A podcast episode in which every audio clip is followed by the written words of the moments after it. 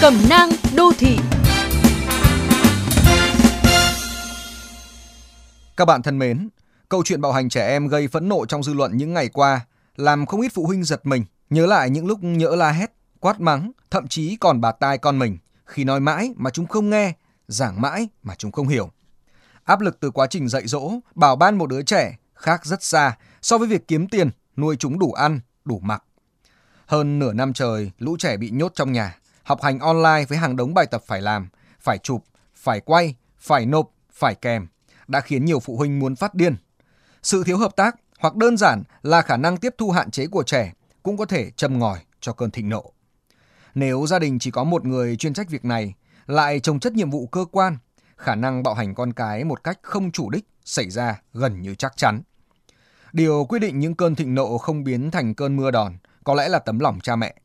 Đứt ruột đẻ con ra, nhọc nhằn nuôi con từ khi ấm ngửa, lo thắt ruột lúc con ốm đau, buồn vui với mỗi tiếng khóc, tiếng cười của con. Không cha mẹ nào nỡ làm con mình đau dù chỉ là sợi tóc. Nhưng cuộc sống hiện đại, nuôi con có ông bà hoặc giúp việc, dạy con có thầy cô và gia sư. Việc của nhiều bố mẹ đôi khi chỉ là kiếm tiền, chi trả các dịch vụ này. Thời gian cùng con khôn lớn quá ít ỏi, những liên kết thiêng liêng về tình cảm cha mẹ với con cái cũng có phần lỏng ra.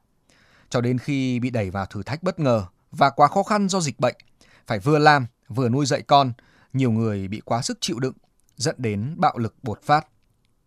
Vì thế, trước khi đi tìm giải pháp kỹ thuật để phòng chống bạo hành trẻ em trong gia đình, có lẽ các bậc cha mẹ nên cố gắng nhập vai nhiều, thật hơn, thử nuôi con đi để hiểu lòng cha mẹ.